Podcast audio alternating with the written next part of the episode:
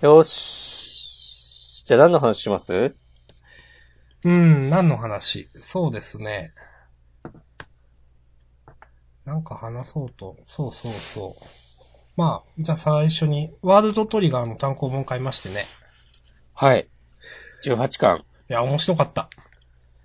いやー、本当に、早く帰ってきてほしい。いや、でも、無理しないで直してほしい。うん、みたいなことで思いました。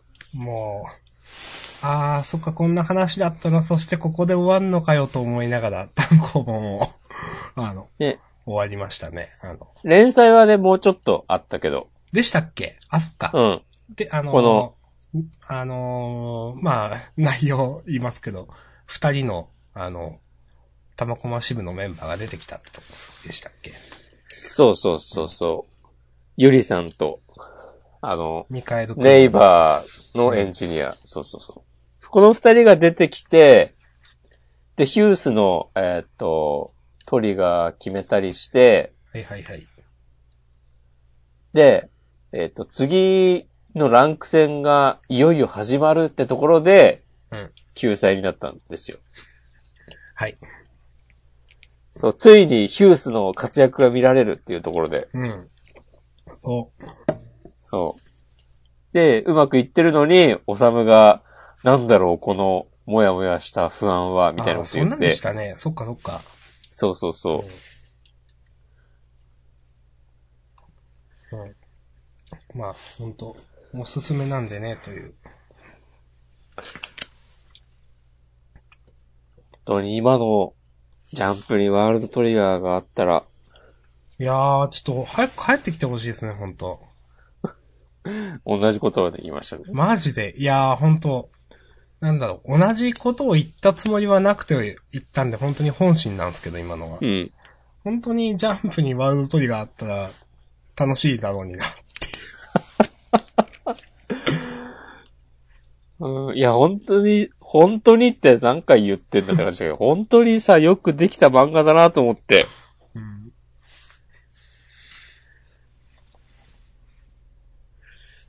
ねえ。こん、こん、この18巻はさ、はい。あの、多分人気投票のコメントが、うん。ちゃんとね、新しくなってるあ、マジっすか気がする。ジャンプで発表された時は、同じでしたあのね。そうそうそううん。、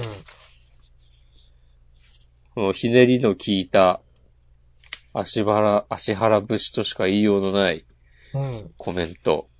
不動のメガネ、つって、第一、おさむ。うーいやん。ちゃんと見てますね。うん。そう。ジンの 紹介は、屋上大好きとか。確かに。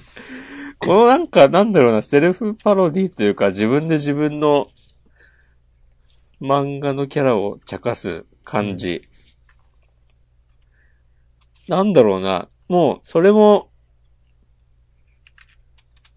もうなんていうか、自分の漫画のキャラっていうよりかは、うん。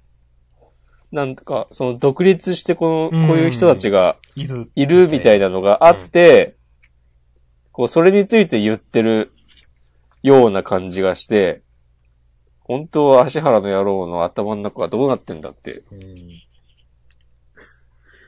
面白いなと思って。ヒュースのところさ、はいお家に帰りたいとか、あ、てかそれ何ページくらいですかまだ開けてないんですけど、私。 これはね、第159話のところだあったかあらっ、た。あー149ページとか。えー、コナミちゃん2位なんだ、これ。ちなみに私は、香取ちゃんに投票したんですよね。そうでしたね。第13位、文句、何でしたっけもも、文句言いマシーンっう、そうだ。てね。ヒュースお家に帰りたいはちょっと面白いですね。うん。ヒュースかっこいいなぁ早くヒュース活躍してほしいと思って、本当に。そう。なんかさ、あの、僕が一時期熱心に遊んでいた、はい。えーっ、と、ワールドトリガーのスマホゲーム、ああ、はいはいはい。なん、こないだ、えーっと、柿崎隊のキャラクターが追加されて、うん。お、意外とまだ続くんだなと思って、もう、アニメはやってないですよね。うん。で、多分、柿崎隊の人たちは、ちょこっとアニメには出てきてたと思うんだけど、うん、うん、この、なんか、本部ですれ違って喋るとか、うん。うんそ。の戦闘シーンはないけど、だからなのかなとか思ったりもしたけど、もしくも言ってましたでももなんんね、だけそどの、あの、あのスマホのは版権がアニメ準拠じゃな、なんじゃないかみたいな話を。そうそうそう。でもなんだっけな、年末ぐらいだかに、うん。この、スマホ、どっか、なんかの記事で見たんだけど、うん。いろいろ、まだ今後の展開も考えてますっつって、うん。なんか開発者インタビューみたいなので言ってたから、うん。なんか、そのうち、カトリ隊とか、ああとこの、イコマ隊、王子隊の人たちも、出てほしいなと私は思っています。うん。まだ、あ押でもしこまんさんもやってるんですね。もうかなり頻度減ったけどね。あの、あれとかはやってるんですかあの、ファイアーエムブレムヒーローズ とか。ああれはね、消しました。そうですか。うん。なるほど。なんか、いやー、やるゲームが多くてね。うん。まあ、ゲームといえば押しこまんさんあの話をしないといけないじゃないですか。いや、そう、散々先週、はい。ね、いかに俺がね、任天堂スイッチにグッと来ないかっていう話をはい。したんですが、が、まんまと買いましたね。はい。 そうですね。ありがとうございます。はい。買っちゃいましたね。本当、押し込まんそういうところありますね。 まあね、これは誰も傷つけないやつだからね、いいんですよ。はい。まあ、それで、えっ、と、一応、買ったタイトルは何ですかゼルダの伝説、ブレスオブザワイルドを買いました。あ、だ、だけなんですかいや、よくわかんない。ローンチタイトルがどれだけ出たのか私わかんないですけど。ローンチタイトル多分8タイトルぐらい出たんですけど、うん私はその1本だけ買いました。一応多分、一番のビッグタイトルですよね。そうそうそう。ん。まあ、私も、ツイッターのタイムラインで、まあ、それに関するツイートばっかり、スイッチでは見るんで。うんゼルダの伝説。うんどうでしたどうでしたっていうか、その、スイッチを買うまでの話をしていただいてもいいですし。うん。明日さんは、あの、僕がツイートした記事を読みましたかいや、実は読んでないんですよ。あれは読まないとね、ダメですよ。じゃあちょっと、説明お願いします。えーっと、あの、デンファミニコゲーマーっていう、 はい。よくわかんないサイトがあるんですけど、はい。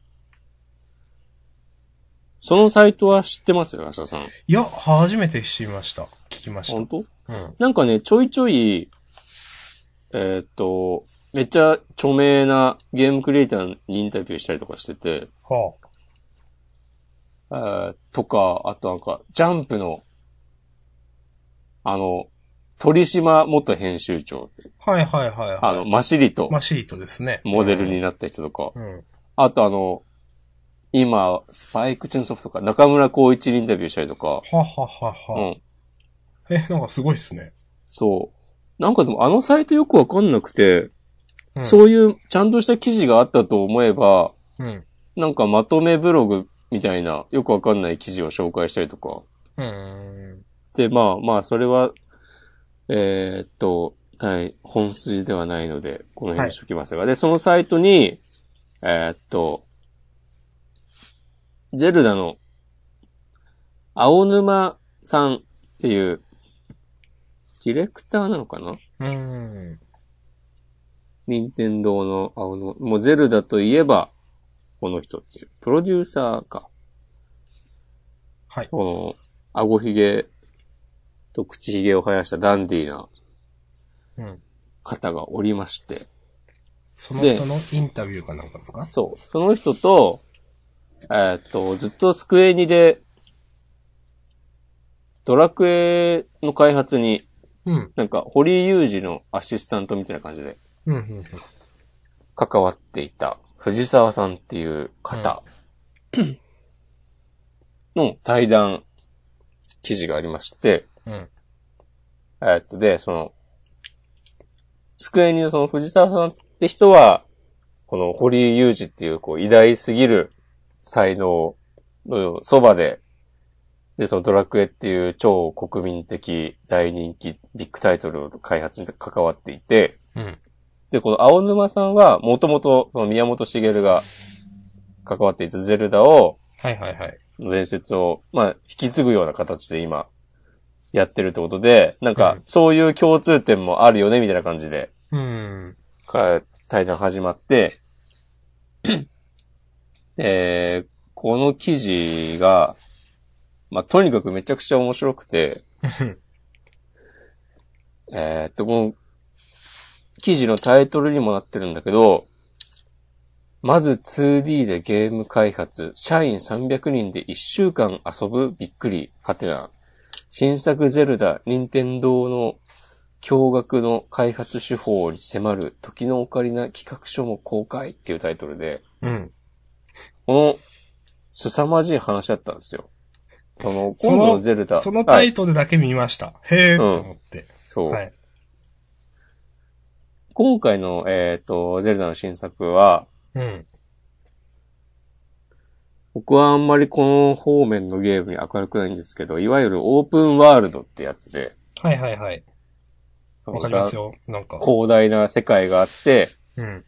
その中で何をしてもいいみたいな感じうで。ん。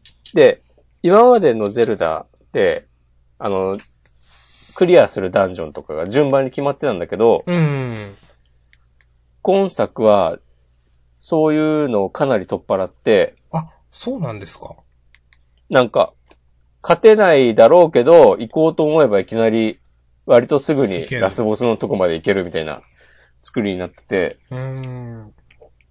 で、なんか、武器とかも、あの、その辺のは草っ腹にいるゴブリンを倒して、なんか、ゴンボを奪い取るとか、うん。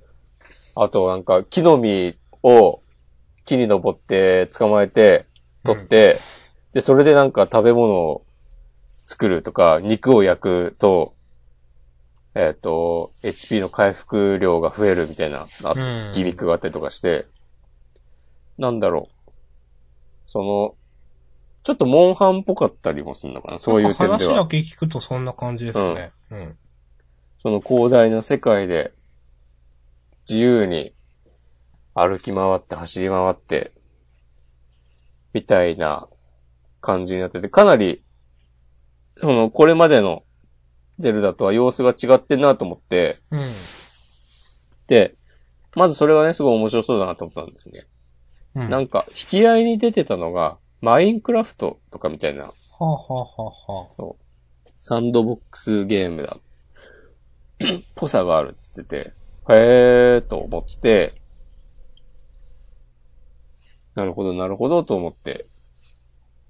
で、このタイトルになってる、うんえーっと、その 2D、まず 2D ゲームで開発っていうのが、はい。その、れ例えば、うん。この 3D の空間で、うんえーっと、コンボみたいなのに火をつけると、はい。それが松明になって、で、それで、えーっと、草に火をつけると、うん。原っぱ一面が燃え上がるみたいなギミックがあるんですよ。例えば。ば。はい。で、それを 3D でいきなり、えー実装しようとするんじゃなくて、この、ファミコンのゼルダみたいなうん。のを、えーっと、まず作って、うん。で、そこの 16×16 みたいなドット絵で描かれた、えーっと、草にうん。その火をつけると、うん。。えーっと、その一面、あたり一面の草が燃えるとかいううのを、うんその 2D で作って、うん。そういう仕掛けをあらかた、その 2D で開発してみて、じゃあそう同じギミックを 3D で実現しようみたいな開発をしてたとか言ってて、うん。なんか、とんでもないことをしてるなと思って、え、それはなんか 2D でもちゃんと面白いなっていう確認なんですかね。っていうのもあるし、なんか、どんなことができるのかなっていうあアイデアを探すとか、その、なんだか、なんだろうな。まあ、そんな開発の仕方はしないんだよね、多分、普通。ー。いや、まあそりゃそうでしょう。うんだってまあ、一本別のゲーム作るみたいなことでしょいや、そういうことですよ。ざっねくり言う。うん。うんそう。へそう。へーと思って。え。いや、早いですね、ほんとそうれ。確かにもう開発4年ぐらいかかってて、うん。なんかそんなことやってたら4年もかかるなーと思って。で、ぐいぐい、興味が湧いて、うん。これちょっと、やらないわけにはいかないんじゃないかと思って、ちなみに、押し込まんは、はい。そのゼルダの伝説シリーズは、うん。むちゃくちゃやってきたわけではない。ないんですよ。うーん。まあでも、それだけ買う力があったという。そう。なんか 3D のゲームって俺あんま得意じゃなくて、うん。ゼルダもあのスーパーファミコンで出てたはい。神々のトライフォースはクリアした。うん。けど、あ、あとね、ゲームボーイで出た夢を見る島。うん。あれもクリアした。で、64の時のオカリナから、もう全然無理だってなって、微妙に難易度高いっすよね。うん。なんかみんな、評判は、なんかもう、多分シリーズ1ぐらいの勢いでいいと思ったけど、時岡。うん。俺はもう、大人リンクになる前に挫折するしてて、毎回。ああ。 64番出て、で、2、3回やって、ああ、ダメだってなって。で、3DS に移植されたから、うん。それもやったんだけど、はい。なんか 途中で挫折しダて。メだ、と。そうそうそ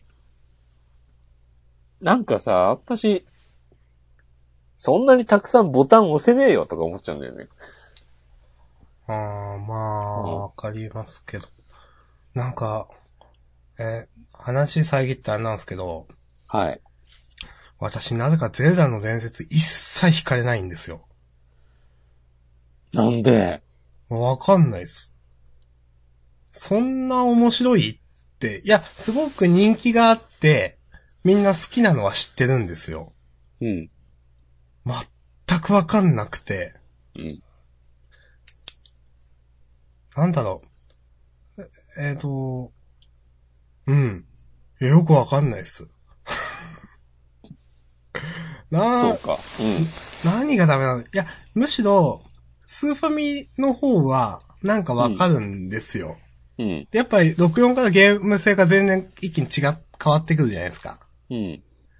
で、それからはなんか、微妙に、なんか、64とかのを見てて、うん。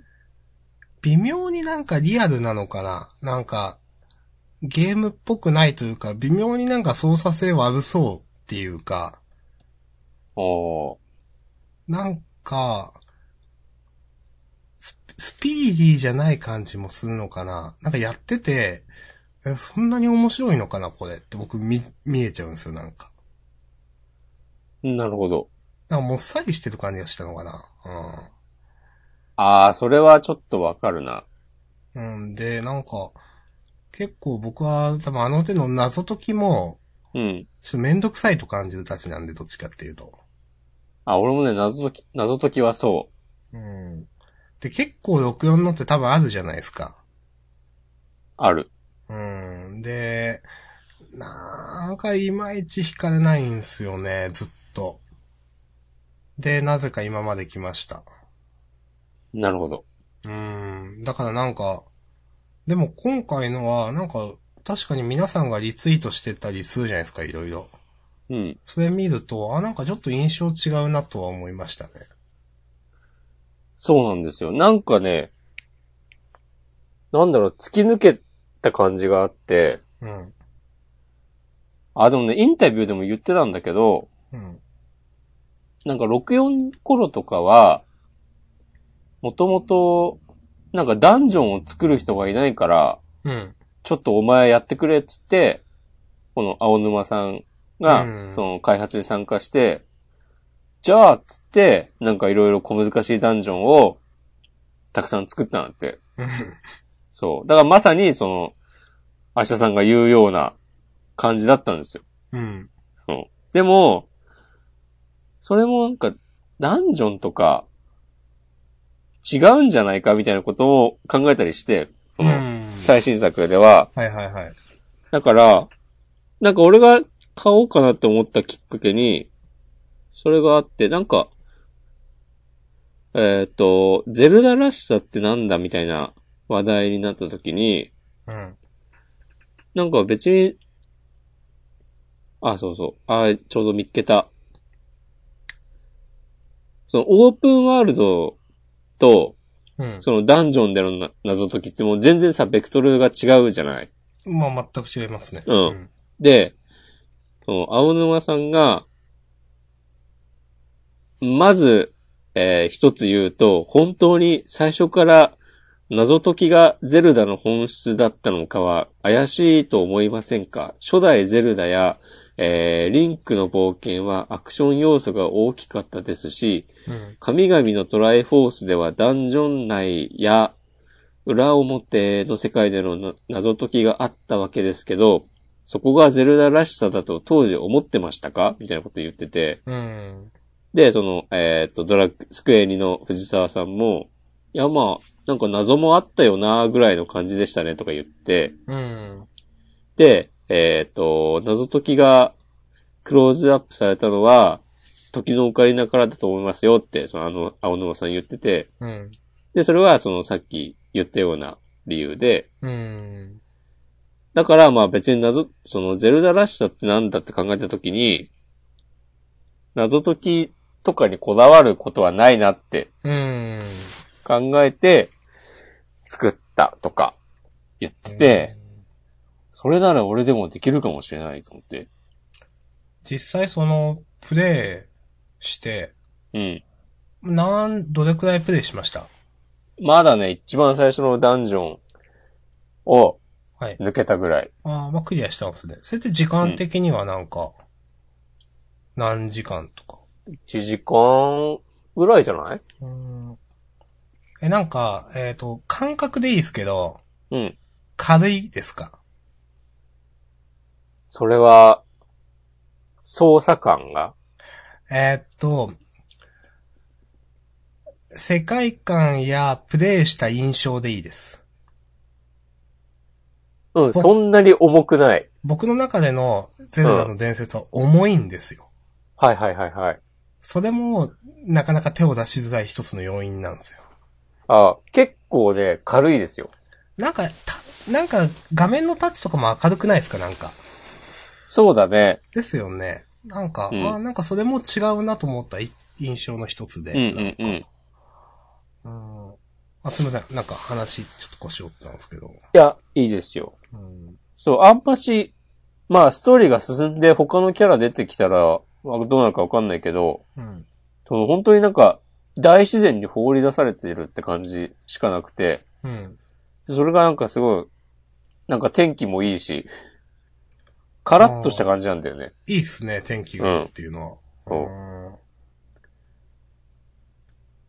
えー、なんか、いいっすね。うん。で、あの、ニンテンドースイッチは、うん。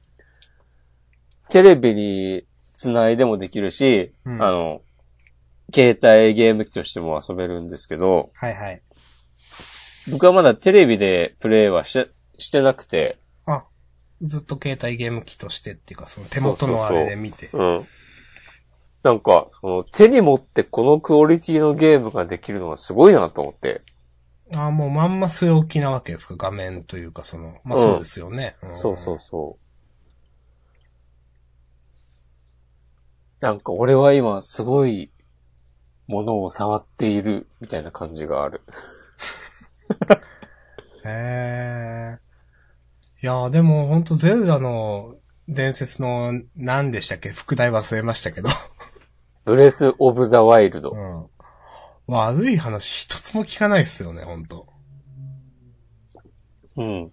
なんかまあ僕はまあ適当のタイムラインで見てるだけですけど。うんなんか、あ、そんなに今回のはいいんだと思って。そで、当初そのスイッチのう。うん。その、な、スイッチのコンセプトも、当初ちょっと戸惑うところがみんなあった反応だったと思うんですよ。あ、そうん。なんかそういう風にちょっと。でもなんか全、すごい好意的になんか受け入れられてんなと思って。うそれもやっぱ実際でも、押し込まんも触ってみて、うん。うん。その、携帯ゲームとしてこれができるのはすごいみたいな、聞くと、うんあ、やっぱすごいんだなと思って。僕なんかは、それね、以前も、いや、Wii U からどれくらい進化してんのみたいな話をしたじゃないですか。はいはいはいや、それって本当に、スイッチで出さなきゃいけないもんなのみたいな話だとか。うん、っていうのが未だにあるんですよ。い。うん。あ、でもやっぱそんな進化してんだなっていうのは今の話聞いて思いましたね。うんなんかやっぱ違いますか違うんじゃないかな。次世代機。まあでも、コントローラーを活かしたりしてるわけではないから、やっぱゼルダは。うん。その辺はわかんないけど、うん。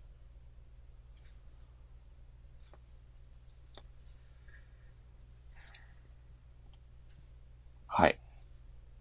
わかりました。なんあとこのタイトルのもう一個、キーワードとして挙げられてる、ほう社員300人で1週間遊ぶっていうのも、あ本当にもうまあ、この通りで、あ、うん。その開発、終盤でかなその、あんましなんか、バグを潰そうみたいな感じの作り方はしなかったなって。うん。まあまあ、これはこれで、ゼルダっぽければいいじゃんみたいな。楽しいんじゃないみたいな。そうそうそう。で、やってて、で、その、一個一個なんかリストアップして多分潰していくみたいなうん。感じだともうキリがない、でもそれが普通ですよね、普通。ううんん。。うん。そう、普通の開発書だと思って、それで、えーっと、社員300人で、うん1週間、ずっとテストプレイして、うん。で、そうすると、なん、なんだろうな。その社員同士の間で、あ、あそこどうだったいや、ちょっとあれダメだったね、みたいな感じで、うん。気になる箇所が浮かび上がったりして、それでデバッグしたみたいな話があって、確か。なんか、そんな、そんなんされたら誰も勝てないよと思って。まあ確かにすっげえ贅沢だなって思いましたけどね、今。うん。えー、まあ、ちょっとまた貼っといてください、その記事は。はい。俺も、改めて読んでおけばよかったな。なんか、ふわふわした話をいやいやし、てしまいましたけど。十分楽しかったですよ。ううんん。まあ、とりあえずそれでゼルダの伝説をやって、はい。まあ、終わった後どうするかみたいな話ですか。えどういうこといやいや、まあ、押し込まさんは一応まだ探すからって終わってないわけじゃないですか。そうなんですだよ。から、別のローンチタイトルをやるのか、いや、まあ、夏のスプラトゥーンまで、夏でしたっけお預けかなうんみたいな話なのか。えーっと、多分ね、アームズは買うと思うんだ。うーん。その、なんとか言ってるけど、うん。はい。新作タイトル。それが、春ぐらいに出るあ、らしいそっのか、で。ローンチじゃないって話でしたもんね。そうそうそううんゼルダやりつつ、もうなんかもう歩き回ってるだけで楽しいから、あ、いいですね、それは。別にクリアしなくてもいいからって思ってる。あから、ゼルダやりつつ、探すかを進めつつ、アームズはでも、まあ、買うつもりだけど、どうするかわかんないなっていう感じーで。であとはまあ、夏にスプラトゥーンはもちろん買います。ちょっとまた聞かせてください。は私いも、スプラトゥーン、あるいはスイッチを買うつもりはないけど気にはなっています。じゃあ、そんなこと言ってる明日さんも、くるくるくるって手のひらを返 して、いやー、スプラトゥーンめっちゃ面白いっすねーって。でも結局ワンもそんな頑張れなかったしな。なんか、難しいって思って。うんまあいいや、この話は。不毛な話になってしまう。まあそんな感うん。電動スイッチ、皆さんも買いましょうと。はい。なんかもうテンション上がりすぎて、はい。ゼルダもう限定版を買ってしまったからね。え、スイッんゼルダの伝説の、えー限定版ってことですかよくわかんない。そうそうあーサントラとかついてるやつ。ああ、高いやつですか。うんそうそう、1万円くらいするやつ。さあ、テンション上がってますね、ほんと。そう。いや、でも本当に、ゲームの歴史に残る作品だとは思うので、お言いますね。うんええいや、もう、2017年これで決まりじゃないですか、みたいなとこあると思いますよ。えいや、わかんないけどね。ー あまあでも、そのくらいのインパクトあったんですね、やってみて。そうそうそう。と、私は思いました。はい。わかりました。ありがとうございました。はい。はい。まあ今後も期待しておりますね、お話を、スイッチの。はい。確かね、今月末ぐらいに、うん。スプラトゥーン2の体験プレイ会みたいのがあるので、うん。それも楽しみです。ああ、そうですね。それでいろいろ明らかになるという。そうそうそなるほど。う。はい。私もなんか喋ろうと思ったんですけど、うん。運気下がる話しかないんですよね。そうなのうん。いや、まあ、ちょっと、今週ま、マジでもうきつかったっていうのが、まあ、二つくらいトピックがあって、うん。あの、まあ、こんな長く喋っても仕方ないんで言うと、うんあの、インターネットの回線工事をするっていう予定だったんですよ。はい。結果できてないんですよ。なんでいや、ちょっといろいろあって、うん。あの、 今ちょっとうち、雨漏りがしてましてね、ほ屋根を工事するんですよ。う。うん。で、先線引っ張っちゃうと、うん。邪魔になった時に張り替えになると、工事代金プラスになるよって言われて、なるほど。えーってなって、うん。で、じゃあ屋根の工事がいつになるかっていう話は、うん。来月とか天気が安定してからなんですよ。ほうほうほう。あの、まあ、業者さんとかの、まあ、知り合いの都合とかもあって。うんそうすると、う。もうんもう、2ヶ月後とかになるわけですよ。うん。もうそれで、もう、そう、な、なんだか、もう、部屋の掃除とかも一応やったんですよ。あ、なるほどね。業者も入るしと思って。うん。で、モップかけたりしたら、うん。めっちゃ多分埃が舞って、めっちゃ鼻の調子が悪くなって。あで、それが先週の木曜日とかですわ。はい水とか木とか。う。でうんわもうすっげえきついってなって。うん。で、もうずっと、まあ、鼻の調子悪かったのは金曜くらいがピークだったんですけど、うん。鼻が詰まってて、うん結局多分それで頭が痛くてですね、土日ずっと。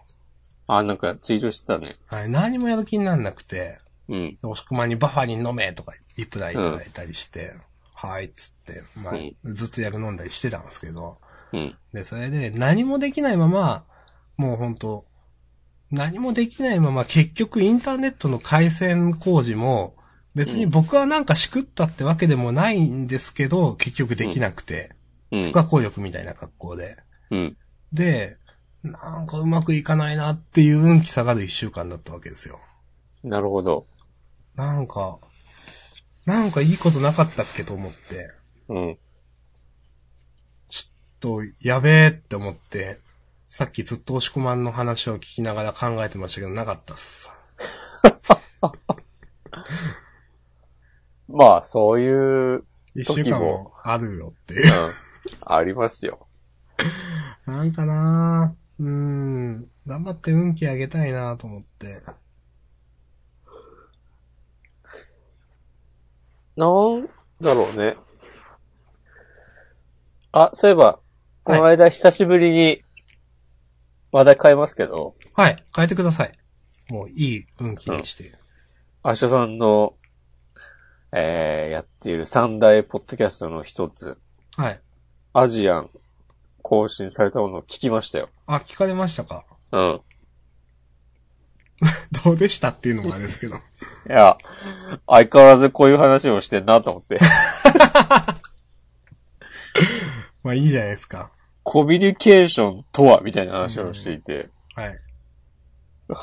おうおうおうおうと思って。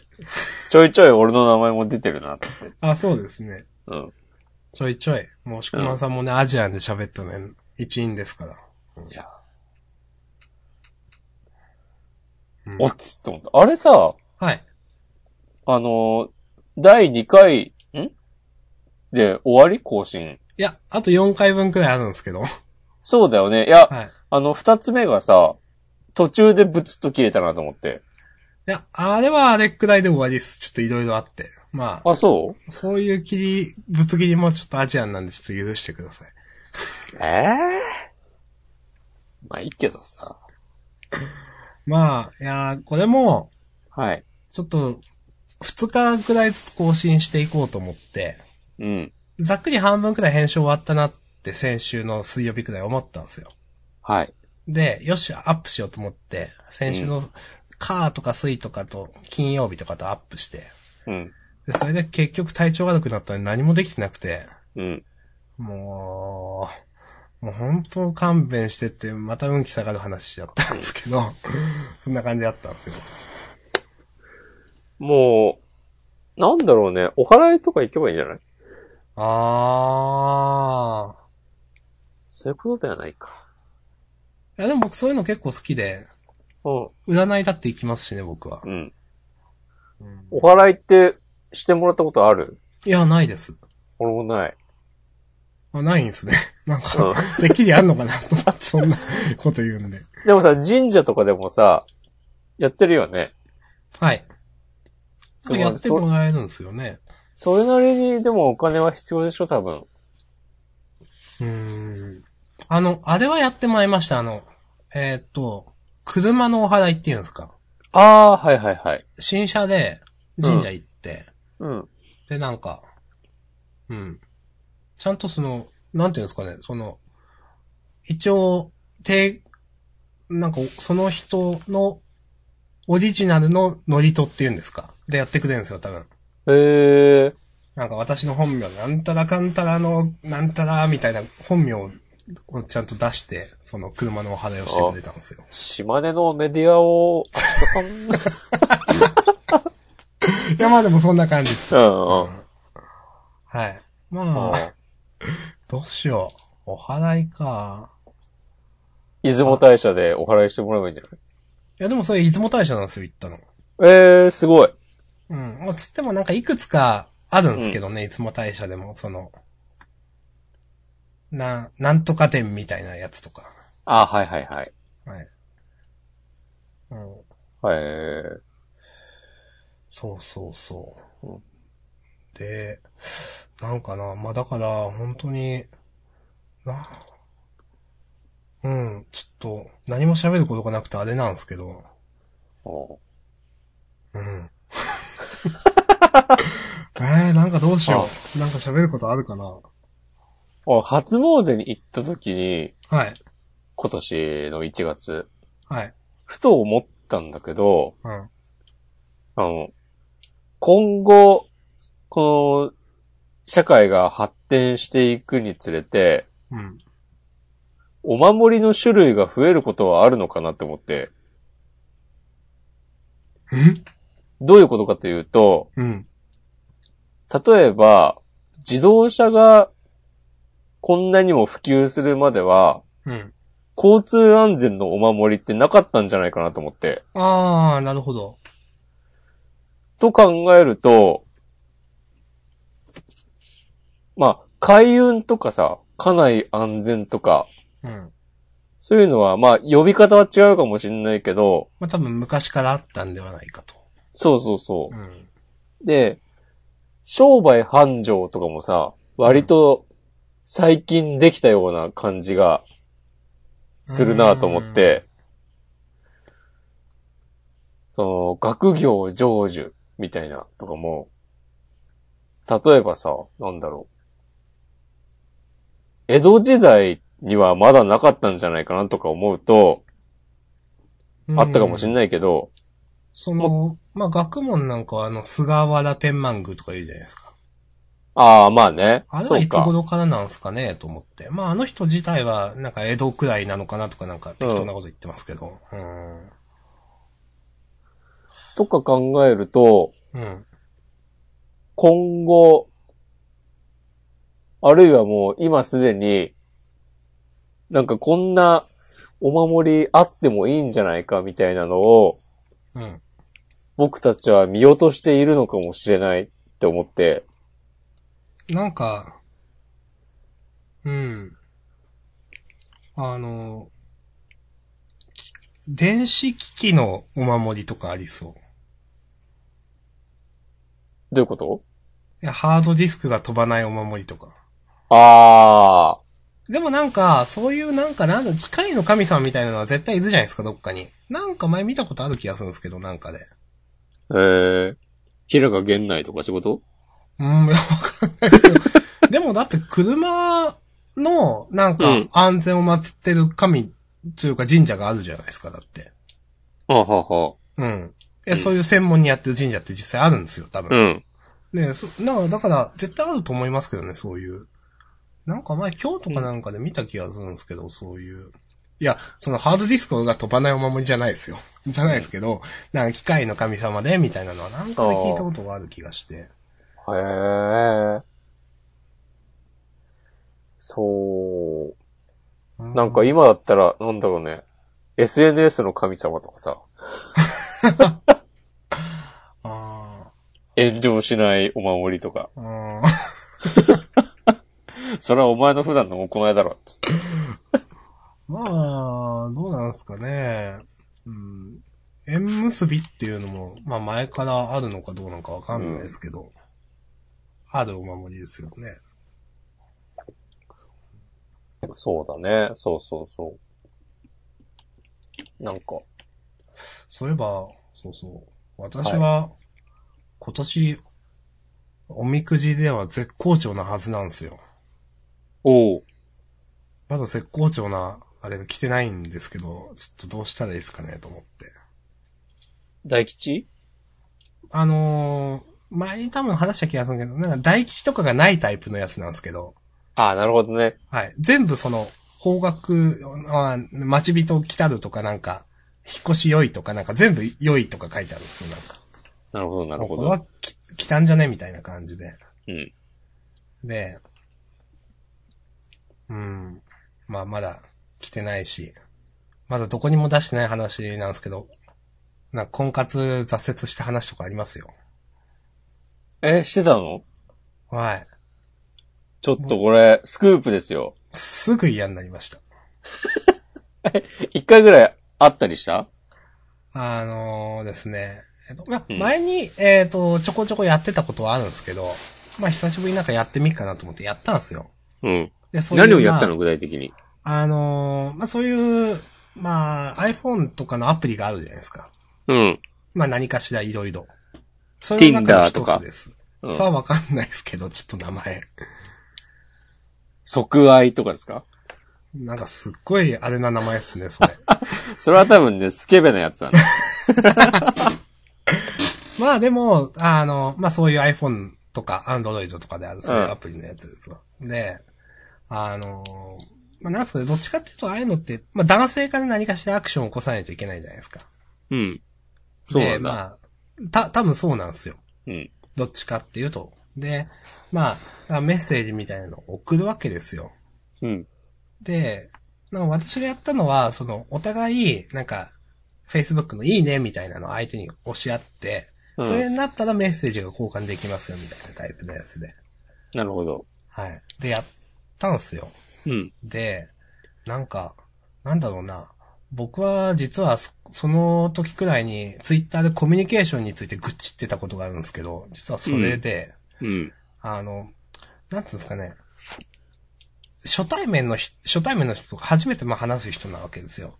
うん。で、相手のプロフィールとか見たりして、うん。いくつか会話のそのフック、引っかかりどころになるのを作りながらこうメッセージを送ったんですよ。うん。 3つ4つ。うん。まあこういうことされてるんですね。私実はこう、こうやってました。親近感に湧いて、うんたらかんたらみたいなだとか。ふぅ。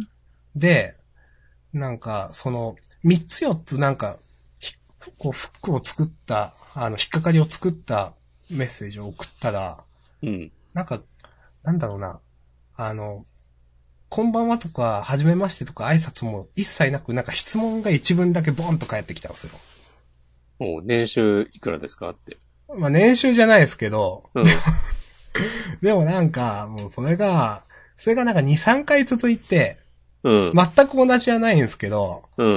なんかもう、いや、なんつうんですかね、その別に、いや、コミュニケーションをしてほしいなと僕は思ったんですよ、なんか。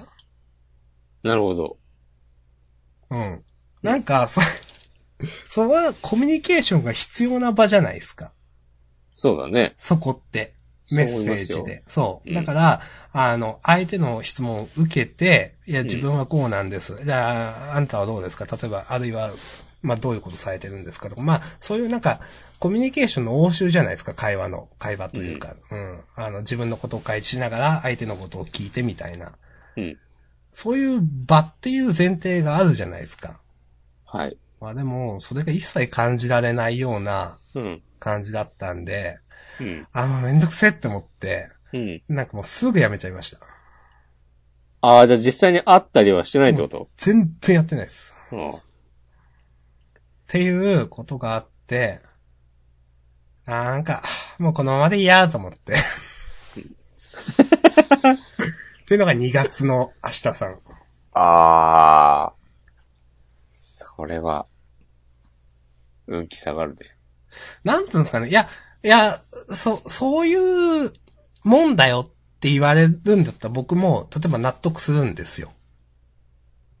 というといや、だから、例えば何人か、まあ何人かっつっても2、3人ですけど、そういうやりとりをしたわけですわ。うん。で、その2、3人が全員そんな感じだったんですよ、なんか。ほうほうほもう一文だけなんか、う。うん。もう、コミュニケーションする気がない返信みたいな感じで、挨拶もないしみたいな感じの、あんま。うん、で、なんか、いや、なんかそういうもんでしょ。例えば、女性ってだとか。だったら僕も納得するんですけど、なんか、ああ。普通、まあ、その、そういうとこでは大体みんなそういうリアクションだよっていううん。前提があるんだったら、まあ受け入れるけど、そうじゃないでしょっていう。うん。そう、うん、そうなるのか。なんか、うん、そう。まあ、あまりいい言い方ではないかもしれないですが、うん。そうやって、その、そういうところにおられる方っていうのは、なんかそういう感じなのかなとちょっと思ってしまって。ああ。まあ、そればっかりなんとも言えませんけども。うん。いや、わかんないですよ。わかんないですけど、僕が当たった方は、もうちょっとちゃんとコミュニケーションを取ってほしかったと僕は思いまうした。ん。だかならるほど。うん。なんか僕はもう一切コミュニケーション取る気をなくしてしまって、うん。なんか、あーもういいやって思って。うん。で、もう何もしてないです。なるほど。うん。っていうのが、ちょっと、うん。本邦初公開の一応お話ですね。すごいね。これはすごいよ。とんでもない情報だよ。いや、 とんでもなくはないですけど。うん。明日さん、オブザワイルドですよ。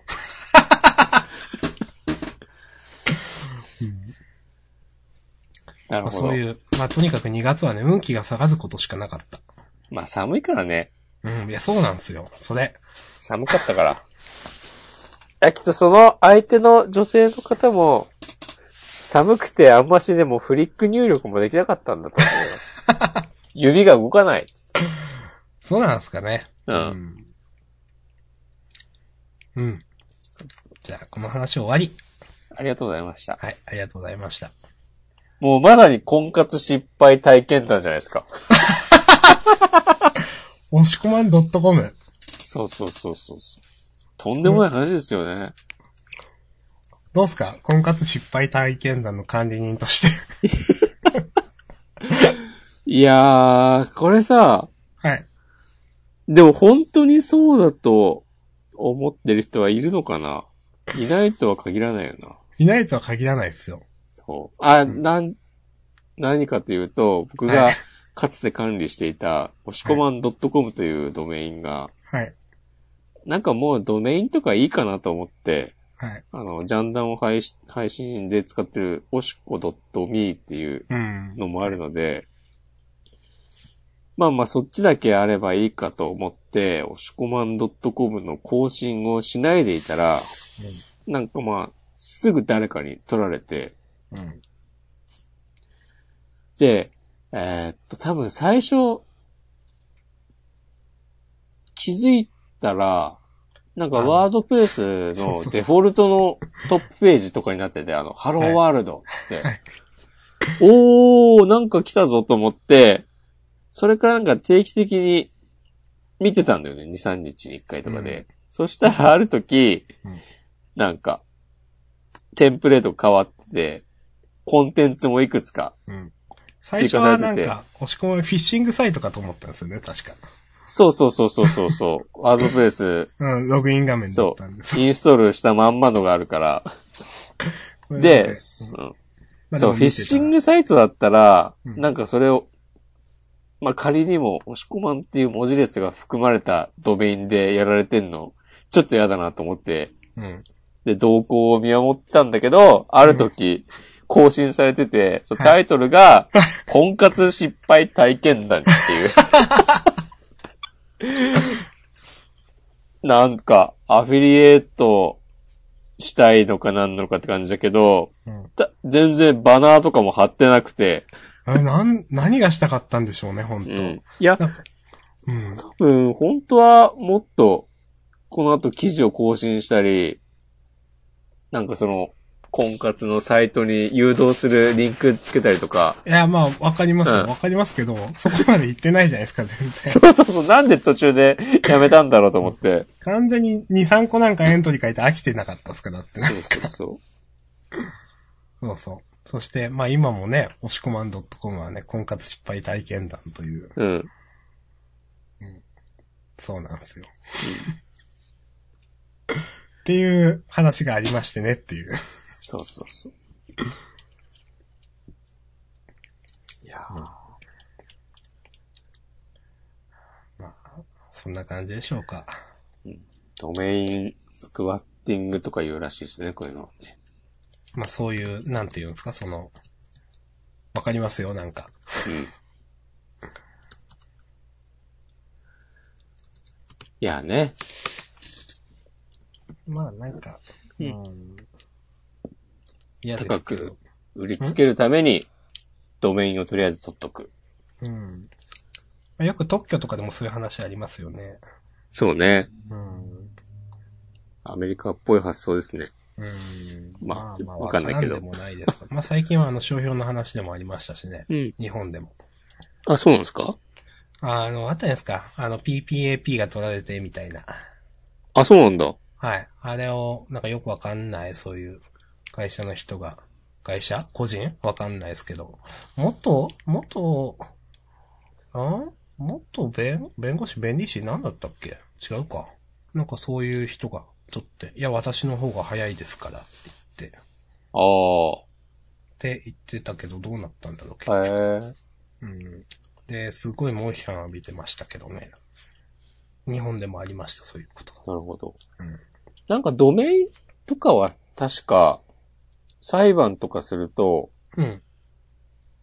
なんかその先に取ってた方が、無条件で優先とかじゃなくて、あ、妥当性みたいなのがある。そうそう。うん。だから例えば俺が google.com っていうドメインを持ってたとしても、うん。いやいやもう、あ、Google として会社何年もやってるし、うん。もうみんなそっちを Google だと思ってるから、あんたダメよ、みたいなうん。感じになったりするって聞いた覚えがある。まあ、実際のところは、そういう、いや、裁判になっても、金がかかるだけでしょっていうから、和解になるっていう話なんでしょうけどね、そう多そうそう分。まあ、おうん金が欲しいだけだかそうら、いうね手口なんでしょうけど、うん、特許だとかそういうのはね、うん、まあお金はね、欲しい。そりゃ欲しいですよ。いやーお金を、でもさ、お金が欲しいとか、思うのは不思議なことだよなってね、なんかこの間ふと思ったんだよな。ちょっと今のよくわかんないですけど、いや、例えばドクターストーンみたいな世界はい。が続いてたら、うん。お金が欲しいなんて微塵も思わないわけで、うん。このお金が欲しいっていうのも根源的な、ね、欲求では本来ないのでは。しかし、現代社会においては、みたいなことを ね、思ったまま考えるのはやめました、みたいな。 そういうことも考えたりしたらいいんじゃないですか、たまには。いや、お金、そうですね。まあ、欲しいと思いつつあんま何もやってないですからね。もしこまんはお金欲しさになんかやってますかああ、別にやってないね。ですよなねんかやるってどういうこといや、お金を欲するためになんか積極的に動くという。ああ、アイコスを転売するとかえー最近そういうのもなんか結構商売になってるんですかいや、品薄とは言いますけど。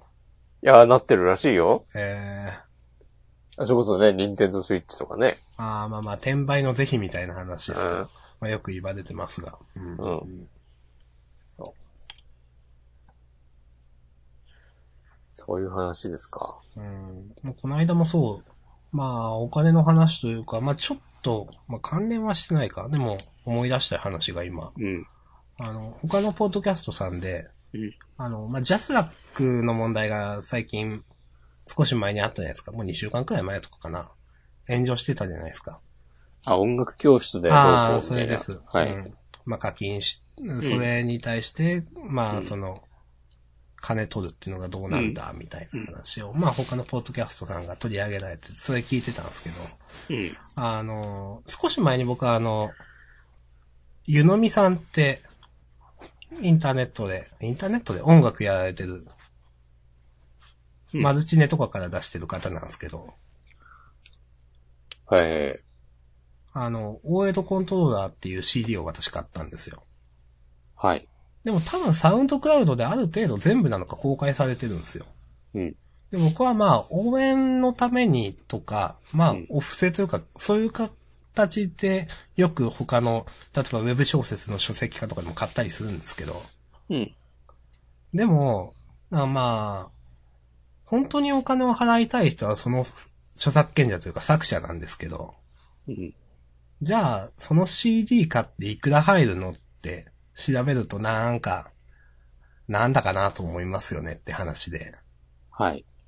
ない、なんか1000円買って、うん。なんか作曲者作詞者に入るのは確か30円くらいなんですよ。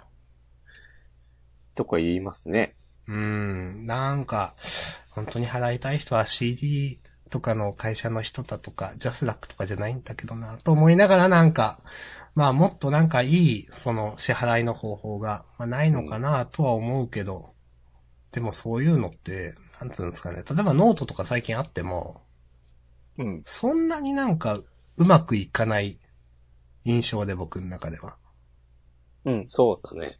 うん。なんであんなになんか、なんか、しっくりこないのかなってよく思うんですよ。そういう、お金を支払うための、なんていうんですかね、そういう直接的に。なんか、だからああいうのもピンとこないけど、でも CD とかでもなんか1000円につき30円とかなんか作者に渡ってもなとか、もやもやしながらこの間 CD 買いました。なるほど。うん。おまあわかるんですけどね、そういう CD 会社の人もいて、その、いろんな流通だとかもあってっていうのはわかるんですけど、まあ本当に一番お金を支払いたい人は作者さんなんだけどな、でもなんか、いまいちネットのそういうサービスとかもなんか、主流じゃないしな、ピンとこない。ピンとこない。なんかしっくりこないですよね、なんか。うん。そんなめっちゃ使ってる人もいる、いないと思うし。そうね。なんか、CD、CD は、うーん、俺はちょっと話ずれるかもしれないけど、はい。なんか、インディーズのバンドのライブとか行くと、うん。たまに、その、なんか、生活厳しいんで、物販、T シャツとか買って帰ってください、みたいなうん。ことを言ったりする人がいるんですけど、うん。それがすげえ嫌いで、あ、そうなんですか。なんかさ、だったら普通に1500円なんか箱に入れて帰るよって思ってさ、あ T シャツ作るコストいらなくないとか思ってさ、ー。うん。なんかね、冷めるんだよね。うーん。っていう話は別に、いいか。なんかさ、あんまし、その、買いさせるみたいな発想も、個人的にそれぞれが思って買うのはいいんだけど、それは思いますね。なんかみんなが声高に言うのとかさ、キモいなと思って。僕が、あとピンとこなかったのは、うん。漫画家さんが、うん。漫画は所属がすごく大事なんですと。うんうん。これがどれだけ売れるかで、その後どれだけすられるかが決まるんですと。うん。それも、アマゾンとかじゃダメなんですと。うん。書店で買ってくださいってよく言うじゃないですか、なんか。よく言うね。あれすっごいピンとこなくて。それもなんかさ、ちょっと前に話題になってたよね。うん。なった気はするんですけど、どういう話だったか覚えてないですけいど。や、まさにさ、さ。細かい議論はあんま覚えてないですけど。本屋で注文して買ってください。アマゾンとか使わないでうん。とか言って。なんかそれもピンとこないなぁと思って、何がピンとこないのかあんま 忘れちゃったんですけうーど、ん。まあだとか、ああ、そう、なんかその話は確か電子書籍の話も絡んでたんですよね、多分。あの、結局、電子書籍推進しといて、結局電子書籍買っても意味がないみたいな状況って何なんみたいな話だとか。意味がないっていうのは。いや、結局その、多分、い電子書籍ある程度普及した今でも、未だうんにその、紙がどれだけ売れたかで評価されるって話だと思うんですよ、多分。あ、なるほどね。うん。だから漫画家さんも、その、うんいや、それはし、まあ、初速がどうたら初版がどうたらって話とはまたちょっとだだけ違いますけど、うんうん。紙で買ってくださいっていうのが多分一番最初出ると思うんですよ。うん。なんかそれも、でも電子書籍を推進してたのは本屋さん側っていうかそういうね、その、うん作り手側でしょみたいに思っちゃうし、みたいな話もありましたよね、うんと思ってなんか。お前らがしょうもない独自企画を乱発するからみんな Kindle に行くんだろうっつっいて。やーまあまあそうなんですよ。なめんなよっつって。じゃあ、PDF で売れよ、PDF で。そしたらみんそうな。なん何でも読めるからっつって。アホいか。やーまあでもそうなんですよね。まあなんか、お金にまつわるそういうことをちょっと思い出しましたと思って。うん。うーん。なんかね、そのデジタルとアナログとか、みたいな話は本当に嫌だなって思う。うーん。特にさ、本と電子書籍の話は、俺いつもなんか、なんなのこの人たちって思うのは、うん。本、本が好きな人たちが、うん。な、やっぱりなんか紙の疾患が好きとかさ、うん。言いがちじゃん。うん。じゃあなんか東急ハンズでも行っていろんな種類の紙買って触っとけやっていう。あー 僕は一応、ま、一応紙派だったんですよ。おうはい。それはでも一体。多分さ、やっぱ人に貸せるからだったんですよね。ああ。それがずっと、うん人に貸すことがなくなっても、多分その、だから紙の方が優位だっていうのがあって、うん。ずっとそうだったんですけど、うん。もうなんか紙じゃなくてもいいなってなりましたね。なるほど。まあ、そういうのはさ、わかるし、あと、さっきの話とも関連するけど、ね、電子書籍だと、まあ、Kindle だってね、いつまで読めるかわかんない。うん。でもあるしま結局、そうですよね。その、情報とか、読む権利に金払ってるってやつですもんね。あれそうそうそう。うん。だからまあ、紙で買った方が、ずっと長く残るから、とか、そういうさ、わかりやすいちゃんとした理由があればいいんだけど、質感がっていう質ね。感がとか言われると、液晶ディスプレイだってそれぞれの端末ごとにいろんな質感があるぞ、つって。はい。うん、e インクだっていろいろあるしさ。Kindle だって何種類も出てるぞ、つって。あーそうですね。いろいろ出てますね。そう。それを、いや、個人的にさ、私はそれが好きですっていう、表明するのは何の問題もないと思うけど、うん。うん。なんか、だから電子書籍はダメなんですとか言い出すとさ、あまあ、はいって。ーあの、なんはか、い。言わんとしてることはわかります。なんか、うん。こう、こうとは言えないですけど、なんか。うん。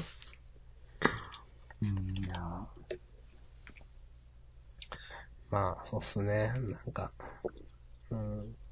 僕はだからもう電子書籍で買いたいんですけど、中途半端に1巻だけ持ってるみたいなのがたくさんあって。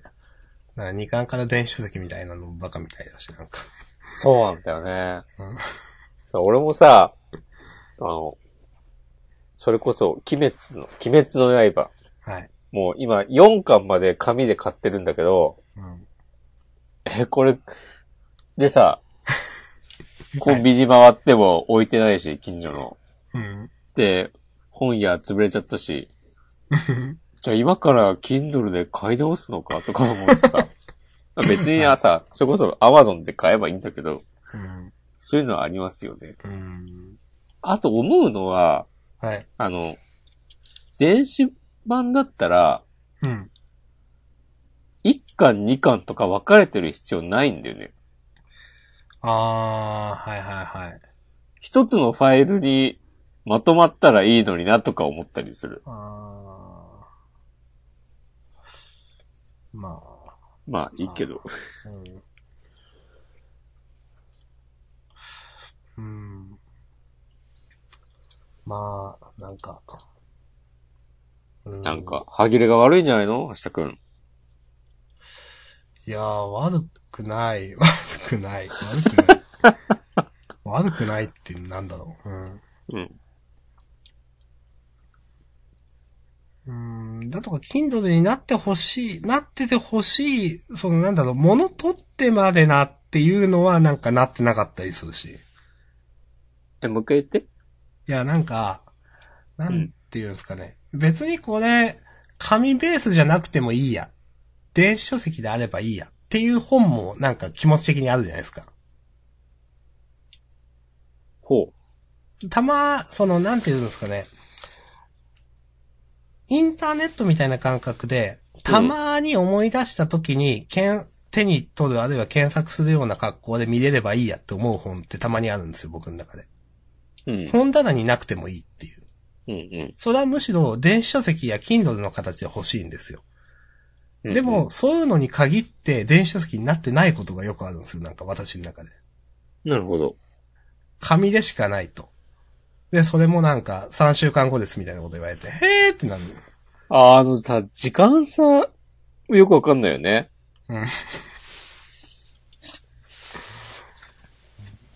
あ、と、はいジャンプコミックスはさ、最近は改善されたけど、うん。昔は、あの、カバー裏とかさ、あー、収録されててなかったんですよ。。あーはいはいはい。そういうのとかも、なんかもう、もうって 思う。ちょっと愚痴ってばかりですが。そう。あと、ジャンプコミックスにとかはい。に関して言えば、なんか、電子版300円ぐらいでよくないって思う。いやーもうそれもそうなんすよ。その、いや、申し訳ないですけど、うん。電子版と紙版が同じなのって全然納得できないんですよ。そうそうそう。まあ、400円で、Kindle 版は。で、うん。か、単行本432円だから、ちょっとだけ違うといえば違うけいやいやいやって。ど、 もうちょっとできるでしょってうん思っちゃうよね。そうそうそう。だって実際、うん、その、まあ、妥当性みたいな話なんですよね、結局その。うんなんか、いや、その、この間、その、さっきのジャスダックの話に戻りますけど、うん僕は、いや、ジャスダックがいくら取ってるっていうのが、うん妥当なら別にいいんですよ。うん。うん、払うんですよ、それは。でも、妥当であるっていう材料一つもないじゃないですか、本当に。うん。うん、不透明だし、じゃあ、うんなんか、何円につきいくらって、どうやって決めたんかわかんない。最初に決めたからこうだとか、それだけな気がするし、みたいな。ういん。やーで、電子書籍も、なんかその金額が妥当だったら別に心よく払うんですけど、うん絶対電子書籍の方が、まあ、いくらか、その、売った時の、そのマージンというか取り分というか多いでしょとか思っちゃうわけですよ。うん。うん。うん。だからなんか、ピンとこないんですよね、という。うんわかります。うん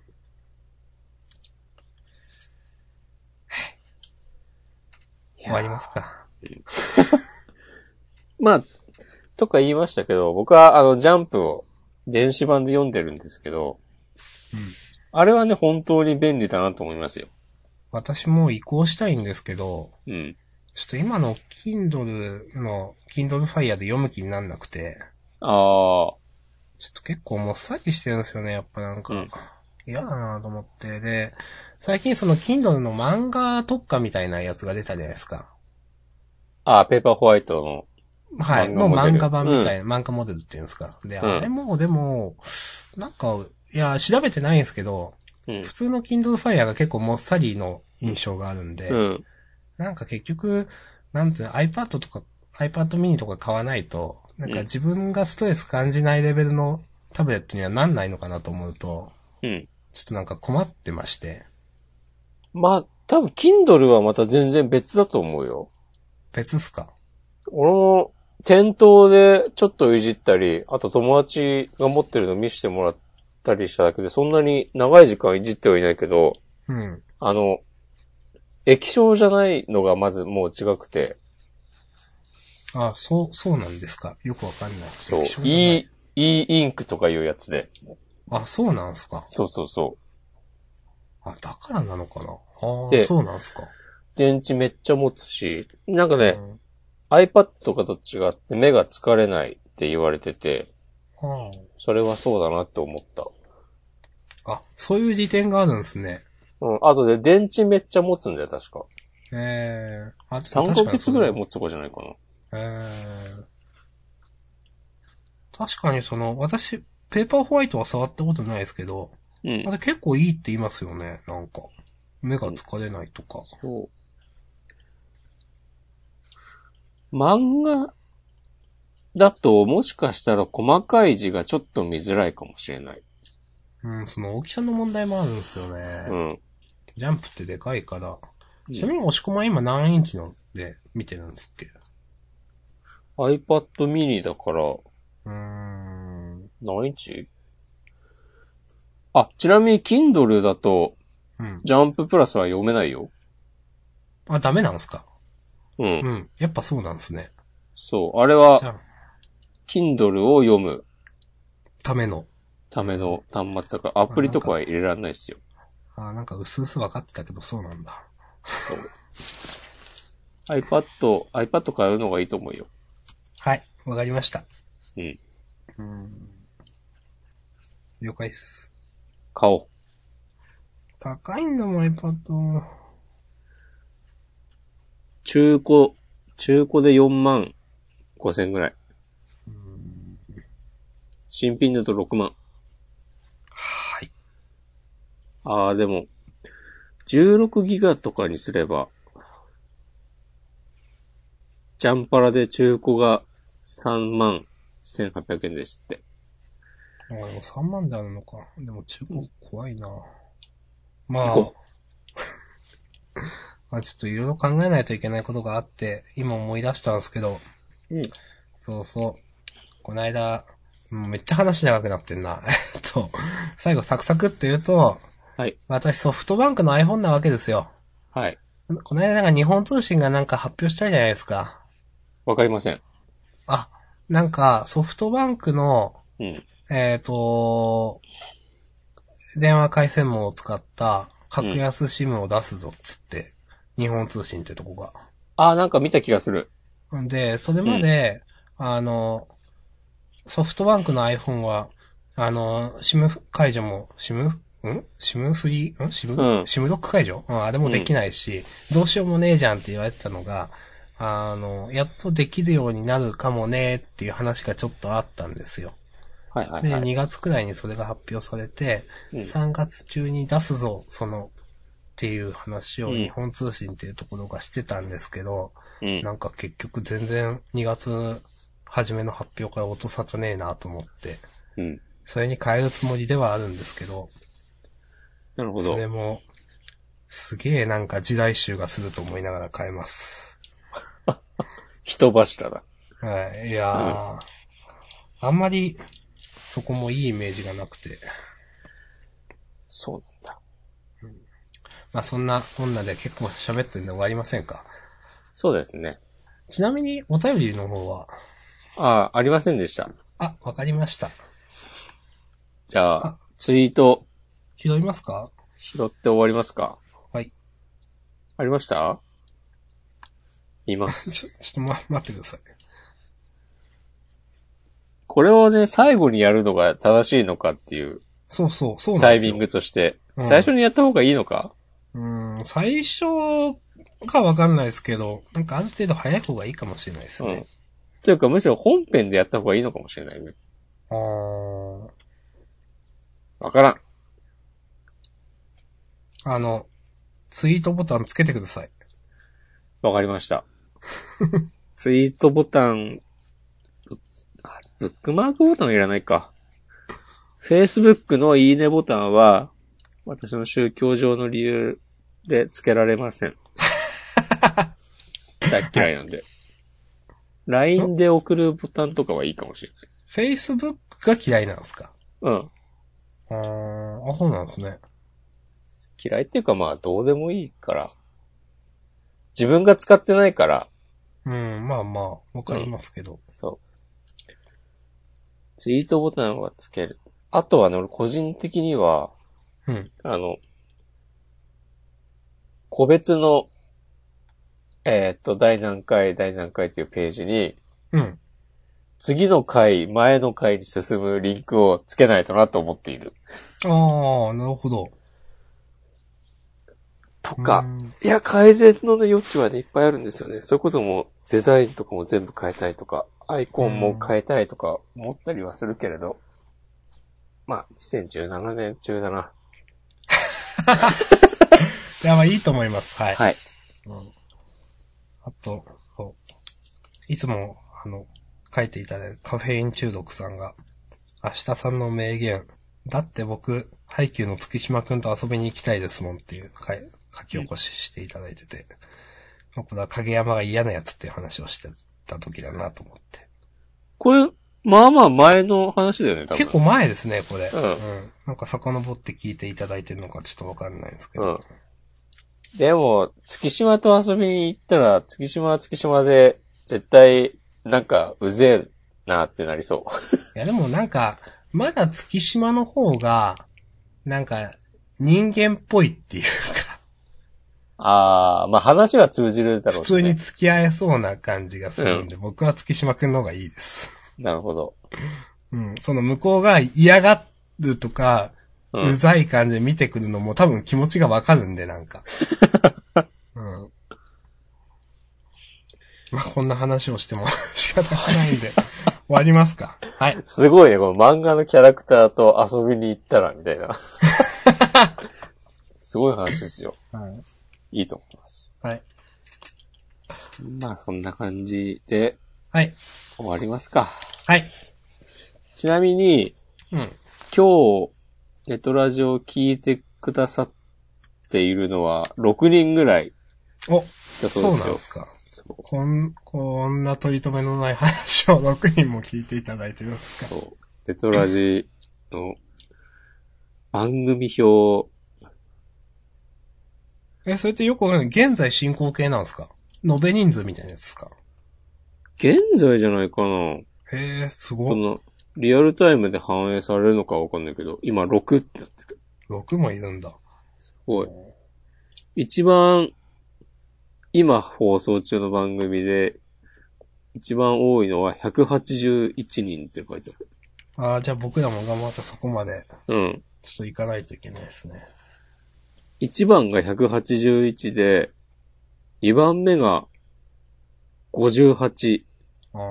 3番目が26、なんか、あ、そんな感じなんですね。その後ガクッと下がって18、15、14、11、11、6でジャンダン。あ、じゃあ、えっと、10位くらいですかそうだね。あ同率9位。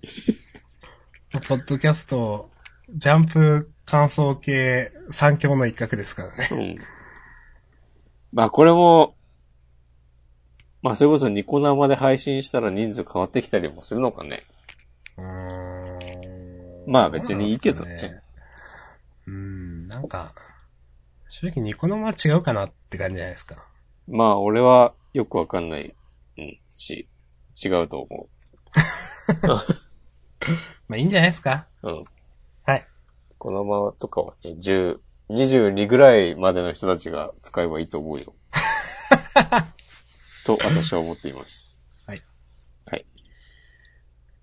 じゃあ、終わりましょそうですね。はい。というわけでお相手は、おしこまんと、う。はい、明日さんでした。どうもありがとうございました。はい、ありがとうございました。また来週。はい